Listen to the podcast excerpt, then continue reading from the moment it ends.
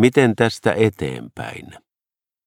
Tämä opas on sairastuneen läheiselle ja käsittelee vakavaan sairauteen sopeutumista. Kirjoittajat Johanna Stenberg ja Jan Henri Stenberg. Oppaan on tuottanut Sanofi-osakeyhtiö. Lukija Jukka Pitkänen. Läheiseni on sairastunut vakavasti. Mikä on minun roolini? Sairastuminen koskettaa sairastuneen lisäksi lähes aina myös muita ihmisiä. Perheenjäseniä, ystäviä, työkavereita. Mitä lähemmäksi itseä sairaus saapuu, sitä suurempia tunteita ja ajatuksia se herättää. Etenkin perheenjäsenet saattavat kokea samanlaisia tunteita kuin sairastunut itse diagnoosin jälkeen. Myös arki muuttuu toisenlaiseksi. Joskus tilapäisesti, toisinaan pysyvämmin. Sairastuneen läheinen käy läpi oman polkunsa muuttuneeseen tilanteeseen sopeutumisessa. Kriisissä selviytymisen tuottaman henkisen kuormituksen lisäksi läheisille kasaantuu usein aiempaa suurempi vastuu arjen pyörittämisestä. Läheisten hyvinvointi on tärkeää hyvän sairauden hoidon ja tuen ohella. Tämä opas tarjoaa tietoja ja vinkkejä siihen, miten läheinen voi itse pyrkiä vaikuttamaan omaan hyvinvointiinsa raskaassa elämäntilanteessa. Kun omat voimat eivät riitä, tukea voi ja kannattaa hakea terveydenhuollosta. Muistilista vasta sairastuneen läheiselle. Etenkin sairastumisen tapahtuessa äkillisesti, käytännön asiat tulevat useimmiten läheisten hoidettavaksi. Tunteiden kuohuessa ja ajatusten harhaillessa läheinen saattaa olla hämmentynyt ja peloissaankin. Oman surun ja järkytyksen keskellä virallisten asioiden hoitaminen voi tuntua raskaalta, ja luottamus omaan muistiin ja keskittymiskykyyn voi horjua.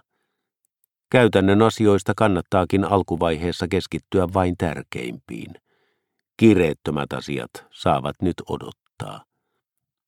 Oheen on koottu vinkkejä, jotka läheisen on hyvä muistaa ja huomioida ajankohtaisessa kriisitilanteessa. Pidä mielessä, että monenlaiset tunteet, kuten pelko ja epätietoisuus, kuuluvat asiaan ja ovat täysin oikeutettuja. Myös näiden tunteiden puuttuminen on normaalia. Kaikki reagoivat poikkeustilanteissa yksilöllisesti. Kysy rohkeasti terveydenhuollon ammattilaisilta tietoja läheisen tilanteesta, tarvittaessa toistuvasti. Osallistu mahdollisuuksien mukaan sairastuneen hoitoon. Usein omainen voi olla läsnä sairaalassa, hoitoneuvotteluissa ja vastaanottokäynneillä. Ota tarvittaessa yhteys sairastuneen työnantajaan sairausloma-asioissa ja hoida mahdolliset todistukset eteenpäin. Jos sairastumiseen on liittynyt tapaturma tai onnettomuus, selvitä läheisen vakuutusyhtiötiedot. Pidä tallessa kaikki sairastumiseen liittyvät asiakirjat, kuten lääkärin lausunnot sekä Kelan ja vakuutusyhtiön päätökset. Mikäli sairastunut ei toistaiseksi pysty hoitamaan asioitaan, lähiomaisen tulee pyytää valtakirja, jonka avulla hän voi hoitaa asioita esimerkiksi pankissa – Kelassa tai vakuutusyhtiössä. Jos sairastunut ei pysty antamaan itse valtakirjaa, lääkäriltä pyydetään asioimistodistus. Sairaalan henkilökunta, useimmiten sosiaalityöntekijä, antaa tarvittaessa tukea ja tietoa yhteiskunnan tarjoamista etuisuuksista ja palveluista. Jos sairastuneella on lapsia, Varmista, että heistä huolehditaan ja että jollain on mahdollisuus pitää heidät ikätason sallimalla tavalla tilanteen tasalla sekä huomioida heidän tunteensa. Huolehdi omasta hyvinvoinnistasi. Syö, nuku, liiku ja tapaa ihmisiä. Hae tarvittaessa itsellesi apua omalta terveysasemalta tai työterveyshuollosta – Keskustelu ammattilaisen tai samassa tilanteessa olevan tai olleen kanssa voi auttaa. Selvitä alueesi kriisipalveluiden yhteystietoja siltä varalta, että sinä tai joku muu tarvitsette jossain vaiheessa ulkopuolista apua. Miten tukea sairastunutta? Moni läheinen kokee tarvetta tukea sairastunutta järkytyksessä ja sopeutumisessa elämänmuutokseen. Usein tämä tapahtuu luontevasti, mutta toisinaan läheinen saattaa kokea riittämättömyyttä ja epävarmuutta siitä, miten tukea oikein. Ei kuitenkaan ole olemassa yhtä oikeaa tukemisen tapaa. Sairastunut saattaa itse hakeutua muiden seuraan keskustelemaan tilanteesta ja tuntemuksistaan. Toisaalta hänellä saattaa olla tarve vetäytyä pohdiskelemaan asioita itsekseen. Hänen toiveitaan on tärkeää kunnioittaa. On hyvä olla läsnä, kiinnostunut ja tarvittaessa saatavilla – Seuraavalle sivulle on koottu, miten sairastuneet tyypillisesti toivovat tulevansa kohdelluksi ja millaista suhtautumista taas on hyvä välttää. On tärkeää ymmärtää, ettei tuki tarkoita pelkkää sairastumiseen ja kriisiin liittyvää keskustelua. Oleellisia tuen muotoja voivat olla esimerkiksi kotitöissä auttaminen, muiden läheisten huomiointi tai pelkkä läsnäolo. Sairastuneelta voi kysyä suoraan, mitä hän toivoo. Pidemmän päälle sairastunut tarvitsee todennäköisesti paitsi tukea, myös kokemusta itsenäisyydestä ja omasta elämänhallinnasta, ja toivoo, että häntä kuunnellaan ja hänen omaan arviointikykyynsä luotetaan.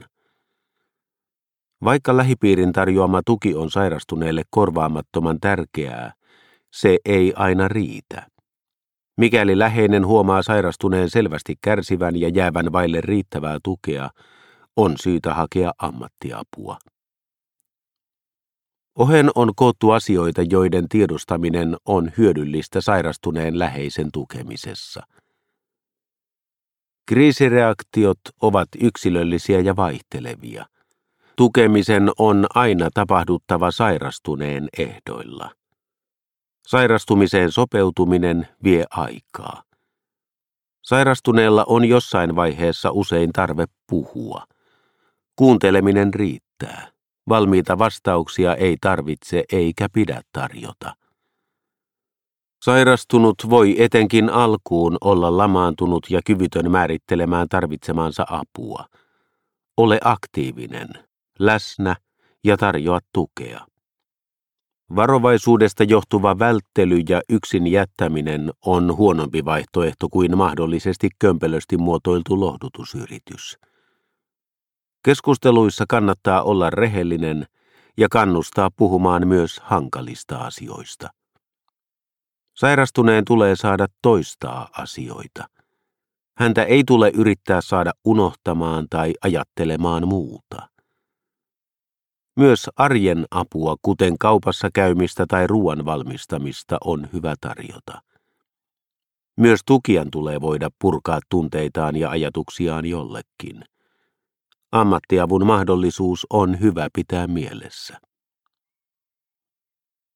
Vältä holhoavaa asennetta, tarpeetonta rajoittamista, säälimistä, puolesta tekemistä, puolesta päättämistä – Suosi hyväksyvää suhtautumista, huolen jakamista, käytännön avun tarjoamista, itsenäiseen pärjäämiseen luottamista, arviointikykyyn luottamista, ennakkoluulottomuutta. Miten suhtautua vakavasti sairastuneeseen läheiseen? Sairastuminen on kriisi myös läheiselle. Myös läheinen järkyttyy ja joutuu toipumaan sairastumisen aiheuttamasta elämänmuutoksesta. Koska ihminen on harvoin heti valmis käsittelemään järkyttävää tilannetta kokonaisuudessaan, myös läheinen sopeutuu tilanteeseen asteittain. Tieto sopeutumisen tyypillisestä etenemisestä voi auttaa ymmärtämään sekä omaa että sairastuneen käyttäytymistä paremmin. Alussa läheiset ovat sairastuneen tavoin järkyttyneitä ja usein shokissa, jolloin kaikenlaiset tunteet ja reaktiot ovat mahdollisia ja ymmärrettäviä. Tapahtunutta voi olla vaikea uskoa todeksi. Samankin perheen eri jäsenet voivat suhtautua järkyttäviin uutisiin hyvin eri tavoin. Eikä keneltäkään voi odottaa tai edellyttää tietynlaista reagointia tai toimintavalmiutta uudessa tilanteessa – Alkuvaiheessa sekä sairastunut että läheiset tarvitsevat ensisijaisesti aikaa ja mahdollisuuden puhua tunteistaan, sitten kun se heistä tuntuu hyvältä. Shokkitilassa saattaa tuntua, että elämä on muuttunut pysyvästi sekavaksi ja sietämättömäksi. Tällöin on hyvä tiedostaa, että alun lamaannuksen tarkoitus on tuoda lisäaikaa merkityksellisen asian käsittelyyn ja ikävien tosiasioiden hyväksymiseen. Tilanne ja oma olotila tulevat kyllä selkeytymään. Alkujärkytyksen jälkeen kokonaistilanne alkaa hahmottua moniulotteisemmin ja tunteet voivat voimistua. Olotila ja toimintakyky saattavat äkillisesti heikentyä. Läheinen tuntee usein tarvetta selittää ja löytää syyllisiä tilanteeseen. Itsesyytökset ovat tavallisia. Elämä voi tuntua hyvin raskaalta ja läheisellä saattaa sairastuneen tavoin esiintyä erilaisia stressioireita, kuten painajaisia ja lihasjännitystä. Tunteiden myrskyssä omien kokemusten ja ajatusten tarkastelu on hyödyllistä ja helpottaa tilanteen jäsentämistä. Sairastuneen läheisellä on tässä vaiheessa useimmiten tarve puhua ja tulla kuulluksi. Muiden apua kannattaa pyytää ja ottaa vastaan. Myös läheisellä on oikeus tukeen. Saman kokeneiden tarinoihin tutustuminen esimerkiksi internetin kautta voi auttaa.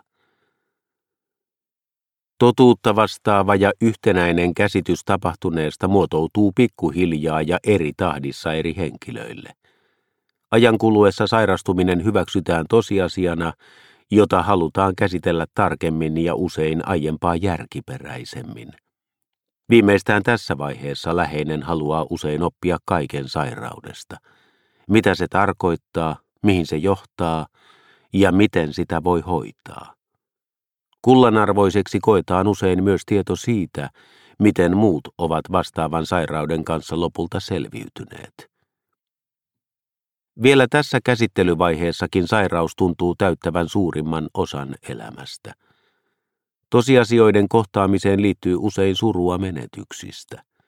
Sairastunut läheinen on ehkä muuttunut pysyvästi, tai elämästä on lopullisesti jäänyt pois aiemmin oleellisia arjen tai vapaa-ajan sisältöjä.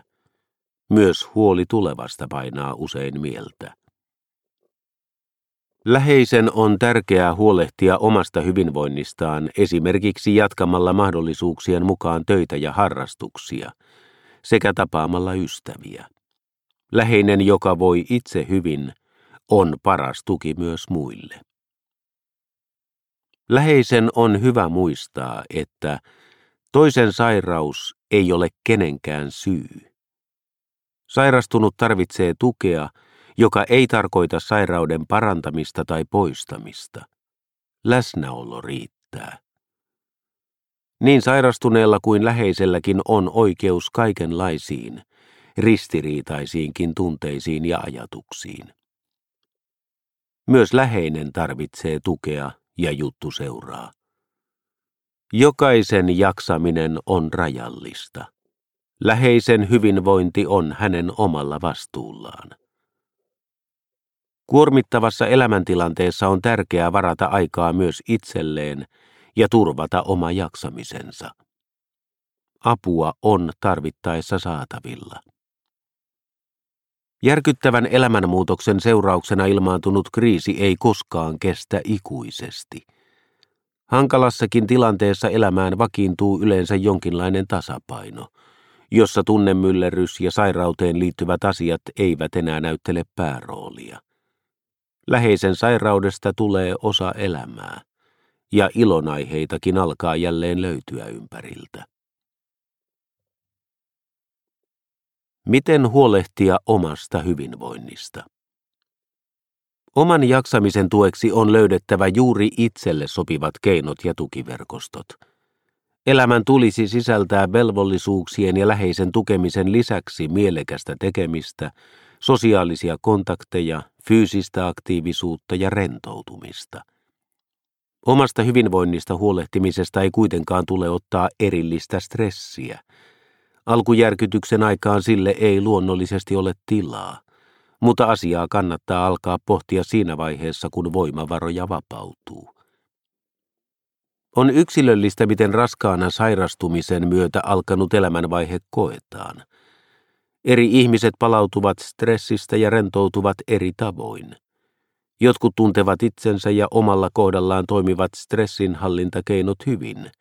Toisten on etsittävä ja kokeiltava uusia keinoja henkisen ja ruumiillisen kuormituksen purkamiseen. Joillakin on muita läheisiä, joiden tarjoama tuki antaa voimaa. Toisilla ei kuitenkaan ole valmiina luontevaa kanavaa, johon purkaa tunteitaan ja ajatuksiaan. Tällöin tukea voi saada terveydenhuollon ammattilaisilta tai potilasjärjestöjen kautta löytyvistä vertaistukiverkostoista. Fyysinen hyvinvointi on jaksamisen kannalta tärkeää. Vanhojen liikuntamuotojen jatkaminen tai uusien lajien kokeilu piristää kehoa ja mieltä. Väsyneenä kevyt liikunta tai rentoutumisharjoittelu on kuitenkin parempi vaihtoehto kuin raskas urheilu. Liikunnan ja levon välille on löydettävä hyvinvointia tukeva tasapaino. Psyykkisen hyvinvoinnin kannalta on tärkeää pyrkiä kohtaamaan omat tunteensa. Kielteisetkin tunteet kuuluvat elämään, eivätkä ne sellaisenaan vahingoita ketään. Tunteet eivät häviä tukahduttamalla, vaan voivat käsittelemättä ilmetä esimerkiksi jännittyneisyytenä, ahdistuksena, katkeruutena, kyynisyytenä tai masennuksena.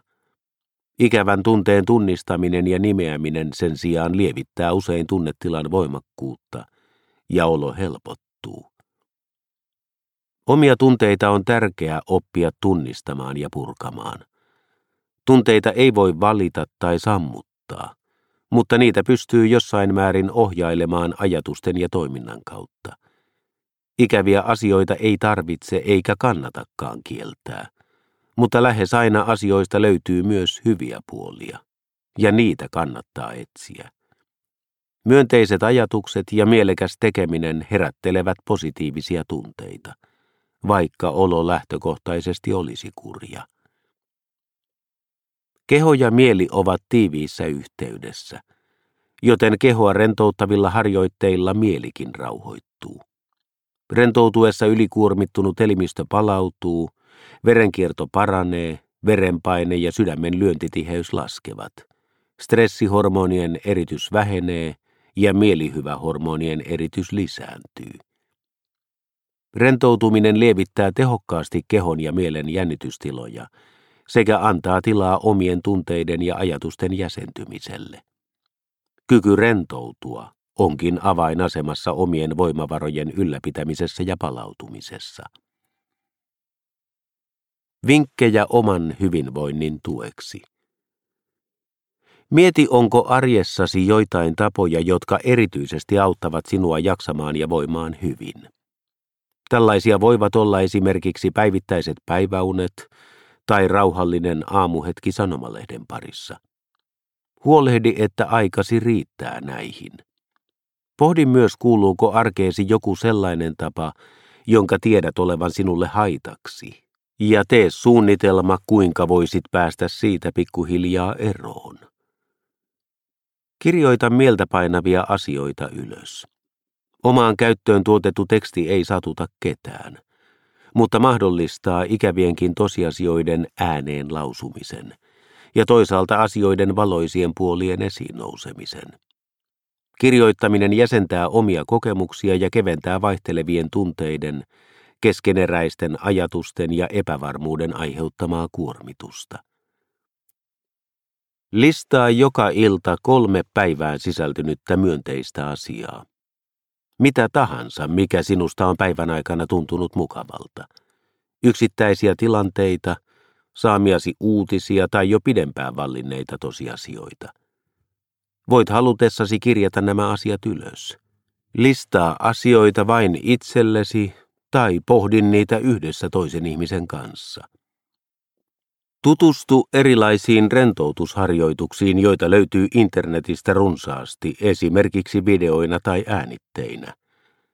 Kokeile esimerkiksi hakusanoja rentoutumisharjoitus tai mindfulness-harjoitus. Etsi tietoa teitä koskettaneesta sairaudesta. Listaa aluksi, mihin asioihin haluat itse vastauksia. Kiinnitä huomiota lähteiden luotettavuuteen. Suosi virallisten organisaatioiden tarjoamia tutkittuun tietoon pohjautuvia verkkosivustoja, esimerkiksi terveyskyla.fi ja esitteitä, ja tarkista tarvittaessa tiedot läheistäsi hoitavalta lääkäriltä. Tutustu läheisesi sairauteen liittyvän potilasjärjestön välittämään tietoon ja toimintaan. Osallistu, mikäli se tuntuu hyvältä. Kriisisuunnitelma. Alkujärkytyksen jälkeen voi tuntua siltä, ettei halua toistamiseen tulla yllätetyksi näin ikävällä tavalla. Etenkin mikäli sairaus on etenevä, voi tulevaan halutessaan valmistautua etukäteen kriisisuunnitelman avulla. Ennakkoon varautuminen ja kirjallisesti tehdyt suunnitelmat mahdollistavat johdonmukaisen toiminnan yllättävässä tilanteessa – Suunnitelma kannattaa tehdä ajoissa ja yhdessä niiden kanssa, joita tilanne olennaisesti koskettaa. Kaikilla osapuolilla on hyvä olla käsitys siitä, miten tilanteen mahdollisesti uudelleen kriisiytyessä toimitaan. Kriisisuunnitelma voi sisältää sairastuneen ja omaisten toiveita asioiden hoidosta ja hoitajista, valtakirjoja, yhteystietoja ja muita poikkeustilanteessa selviytymistä helpottavia asioita. Suunnitelma kannattaa laittaa varmaan talteen, josta se on tarvittaessa helposti löydettävissä. Toisille on kuitenkin luontevampaa elää päivä kerrallaan, ilman kummempia tulevaisuuden suunnitelmia tai pohdintoja. Jokainen tietenkin valitsee itse, miten tulevaisuuteensa suhtautuu. Erityisesti sairastunutta itseään tulee kuunnella suunnitelmia tehtäessä tai tekemättä jätettäessä. Miten tästä eteenpäin? Vakava sairastuminen heikentää ihmistä vähintään tilapäisesti. Tämä johtaa herkästi muutoksiin ihmissuhteissa ja rooleissa. Perheen vastuunkantajasta saattaa yhtäkkiä tulla hoidettava työpaikan tulostykistä osa-aikainen sinnittelijä. Joskus sairaus tarkoittaa lopullista luopumista itselle tärkeistä asioista, kuten harrastuksesta tai työstä. Pahimmassa tapauksessa luopumista elämästä itsestään. Menetykset ja uudelleenjärjestelyt koskettavat sairastuneen lisäksi myös hänen läheisiään.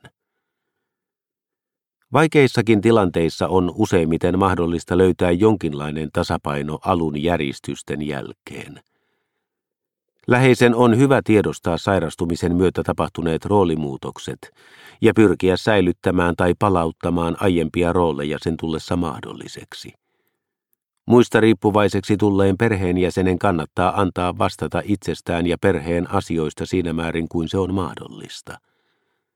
Puolisoiden välille muodostuneen hoivasuhteen ohella on hyvä huolehtia tasa-arvoisen keskusteluyhteyden ja romantiikan säilymisestä. Sairastuneet kokevat liiallisen holhoamisen usein epämiellyttävänä. Itsemääräämisoikeuden säilyttämiseksi on hyvä antaa sairastuneen tehdä itsenäisiä valintoja ja päättää asioista siinä määrin kuin se on mahdollista. Tavoitteena ei tietenkään ole välinpitämätön suhtautuminen – vaan aikuisten ihmisten välinen keskinäinen kunnioitus ja yhteisymmärrys. Menetettyjen elämänsisältöjen tilalle kannattaa olosuhteiden puitteissa aktiivisesti etsiä uutta mielekästä tekemistä. Etenevästi sairastuneen toiveita ja suunnitelmia on syytä kuunnella, kunnioittaa ja pyrkiä toteuttamaan, vaikka itse kokisi niiden käsittelyn epämiellyttäväksi. Usein sairastunut ei halua tehdä tarkkoja tulevaisuuden suunnitelmia, mikä olisi hyvä hänen osaltaan hyväksyä. Askel kohti kevyempää arkea. Kuten sairastuneen, myös läheisen elämä muuttuu kriisin myötä. Sopeutumisen tässä vaiheessa on hyvä tietoisesti pysähtyä jäsentämään toiveitaan ja pohtimaan oman elämänsä arvojärjestystä. Samalla omien tarpeiden ja toiveiden ilmaiseminen muille mahdollistuu. Kokeile esimerkiksi oheista harjoitusta.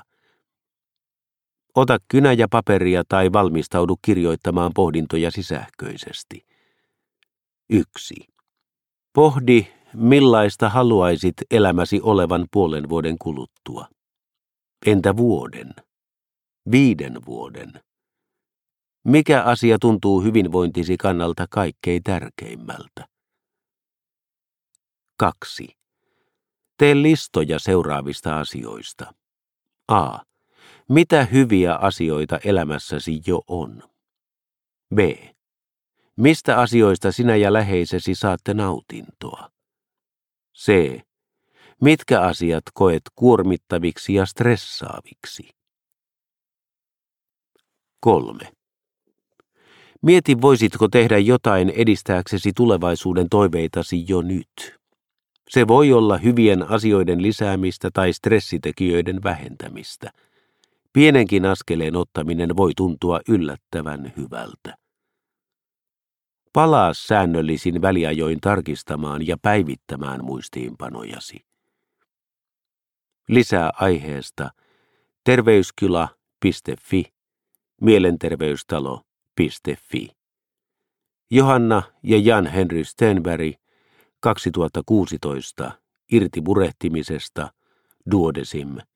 Jan Henry Stenberg 2017 Irti masennuksesta Duodesim. Kirjoittajat Jan Henry Stenberg on filosofian tohtori, psykologi ja kouluttaja psykoterapeutti, joka on auttanut ihmisten muutosta ja sopeutumista psykologina ja psykoterapeuttina. Hän on työskennellyt HYKS-psykiatriassa ja toimii nykyään psykiatrian linjajohtajana psykososiaalisten hoitojen muuttuvalla alueella. Hän on opettanut Helsingin yliopistossa kliinistä psykologiaa ja ollut kirjoittajana useissa psykologian alan kirjoissa ja tieteellisissä artikkeleissa. Johanna Stenberg on psykologi, joka on työskennellyt sekä neurologisten potilaiden että elämäänsä uudelleen jäsentelevien kuntoutusasiakkaiden kanssa. Näkökulmaa suuriin elämänmuutoksiin hän on saanut seuratessaan äkillisen sairauden tai onnettomuuden jälkeistä sopeutumista ja elämän uudelleen jäsentämistä. Oppaan on tuottanut Sanofi-osakeyhtiö. Lisää tukea sopeutumiseen nettisivulta www.sopeutumisopas.fi.